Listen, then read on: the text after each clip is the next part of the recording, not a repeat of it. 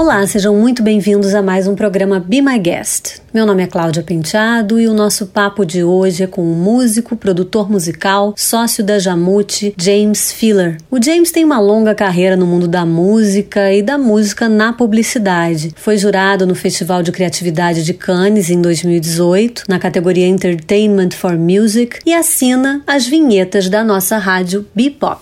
Eu sou um completo apaixonado, né? Não só por música, mas por som, por ruído, vibrações e todas as suas derivações. Eu gosto da sensação musical, gosto da sensação dessa dimensão que o som nos dá. Né? Eu sou isso. Em resumo, eu sou um apaixonado. James, do que você mais sente falta nessa quarentena? Eu sempre gostei muito, né, quando o meu telefone tocava em algum dia da semana e meus amigos me convidavam para ir para algum bar, para tomar um drink, para bater papo, para falar de música, para falar de cinema, para falar de arte, o cotidiano.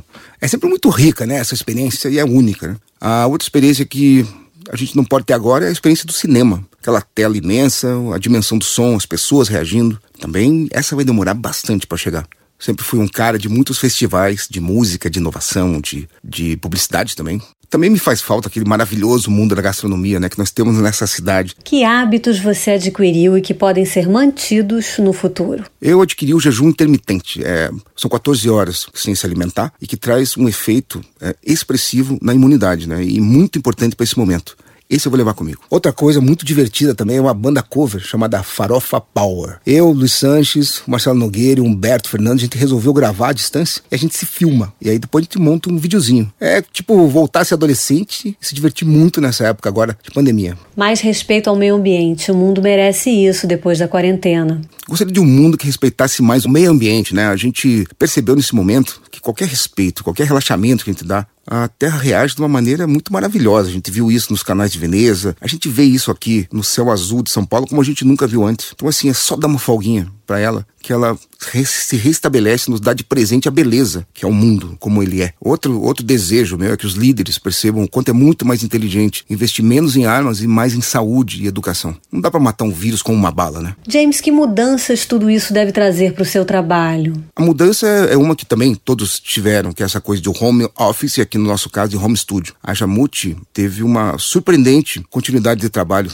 porque o, áudio ele se beneficiou, ele foi um, ele foi um braço muito legal da publicidade da comunicação, porque pode ser feito em casa, já que os filmes não podem é, ter aglomeração e serem feitos na rua. Então, foi uma base de suporte criativo em que as agências precisaram da gente. A equipe estava muito preparada, nosso sistema de trabalho remoto também não foi tão doído para todo mundo ir para casa e até de certa forma me mostrou uma nova perspectiva. Outra coisa que eu posso falar é com relação aos nossos clientes. A gente foi abraçado por vários que a gente já vinha trabalhando trabalhando. Um bom exemplo que eu tenho, um, um orgulho, a própria rádio Bipop. Quando eu fui chamado para fazer as assinaturas musicais pelo Air Rey, ele me mostrou a arte que ele tinha acabado de fazer. Eu achei aquilo lindo, porque afinal de contas o Air Rey tem um senso estético e de bom gosto que é sabido de todos nós. E ele me brifou e a gente conversou sobre essas assinaturas e eu tenho um, muito carinho por essas assinaturas da rádio e, e que vai marcar o meu período. Nas relações pessoais, foram horas de bate-papo por WhatsApp, de comemoração de nascimento de filho, aniversário, de muitos encontros, né? E esses encontros foram marcados sempre por aquela vontade de romper a tela, sabe? De entrar na tela do computador, de querer abraçar aquela pessoa. Aí a gente, todos nós percebemos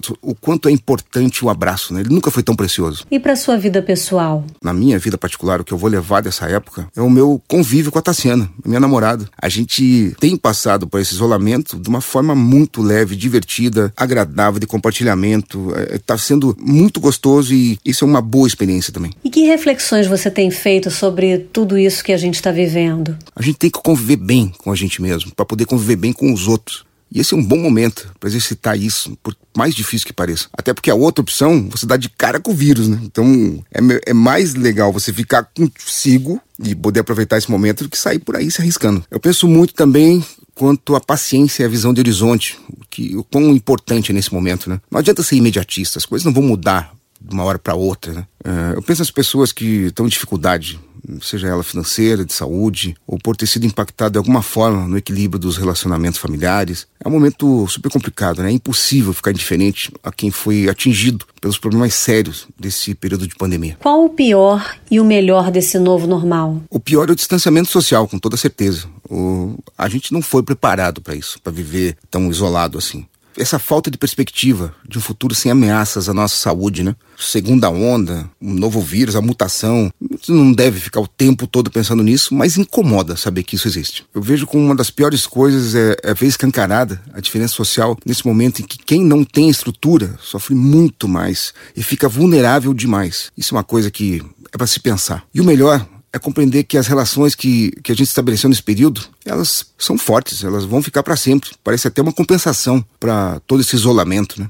Eu penso muito no fato de, de, a gente conseguir fazer releituras de tudo. É quase um conceito budista, né? De silenciar para evoluir. E lembrar de não sofrer por não ter e por não poder. Então, assim, não adianta ficar sofrendo se você não pode sair de casa, se você não pode ter aquele encontro. Não adianta. É o momento de viver agora com o melhor que você tem. É, eu considero um momento bem budista, na verdade, de humildade e de pensar no próximo. James, o que você planeja fazer quando acabar a quarentena? Mas eu vou, eu vou dividir essa resposta em duas. A quarentena mesmo, quando acabar, eu acredito que as pessoas vão viver ainda com receio, com um pouquinho de medo. Então, quero entender melhor aonde eu vou poder ir nesse, nesse momento. Mas quando não houver mais risco, aí é uma festa na minha casa, convidar meus amigos pra gente poder celebrar a vida, pra gente poder se abraçar com segurança mesmo e curtir um dia inteiro de celebração e dar o início a várias outras celebrações, porque eu adoro receber as pessoas na minha casa. O James Filler deixa uma dica final super importante. Tem uma coisa muito legal que não consegui fazer, porque a Jamute não parou de trabalhar, mas é curtir um ócio, né? Um ócio criativo. Acho importante rir de si mesmo para tornar tudo mais leve, ensinar a quem não consegue, tentar, é uma boa, uma boa dica, ensinar a quem não consegue a rir de si próprio, porque tudo fica mais leve, né? É muito mais fácil atravessar isso, isso tudo olhando para o que há de bom. E por isso eu jogo luz nas coisas que eu tenho e não no vazio que eu não posso ter nesse momento. E ele aproveitou para mandar um recado para quem está longe. Tem alguém que está longe e para quem você queria mandar um beijo, uma música? Tem o Léo Macias, a Thaís e o Valentim, que está fazendo um ano agora, encontrando o mundo desse jeito de ponta cabeça, que mora em Nova York. Tem o Bernardo Romeiro, a família dele também. Tem meus dois irmãos que estão em Curitiba, né? Que é o Jacques e a Josi. Para eles eu dedico essa música chamada Three Little Birds, que é uma versão, uma música do Bob Marley, cantada pelo Gilberto Gil, que traz uma mensagem perfeita para essa época, né? Que é Don't worry about the things Cause every little thing is gonna be alright. Nada melhor, né? E por falar em música, vamos à playlist do James Filler. Ouve só o que ele fala das suas escolhas musicais pra gente ouvir aqui na Rádio Bipop. É, eu fiz uma playlist com alguns amigos meus de Curitiba e São Paulo. E na verdade começa com uma música do Gilberto Gil. E depois vem uma música do Dudu Marotti com o projeto Xaxim, um projeto muito legal. E a cantora Ira, que é lá de Curitiba. Tem outra música dos Sabonetes também de Curitiba, uma banda fantástica, a música chamada Hotel. Tem o Copacabana Club, que as pessoas conhecem, também da minha amiga Camila. Uh, tem um projeto novo lá de Curitiba chamado Tuyo, Tuyo, de um produtor chamado Jack, Jack Audio. Esse cara tá arrebentando. Uh, outra música dos meus amigos do Bonde do Rolê, essa música chamada Kilo. Essa música eu ouvi numa entrega de Leões no Festival de Cannes. Fiquei impressionado na noite de entrega de prêmio. Uh, meu grande amigo, meu amigão, que é o Lino Cris. Coloquei duas dele, uma dele do álbum solo e a outra que ele produz uh, as músicas do Mano Brown. Tem uma amiga minha, a Groove Love, que faz uma música super legal, um conceito super, uma música de muita personalidade. E por último, tem uma outra banda, um outro projeto de Curitiba chamado Sweet and Bones. Então, é uma música que, assim, vocês vão se confundir, parece até uma balada europeia. É isso aí, segue o meu playlist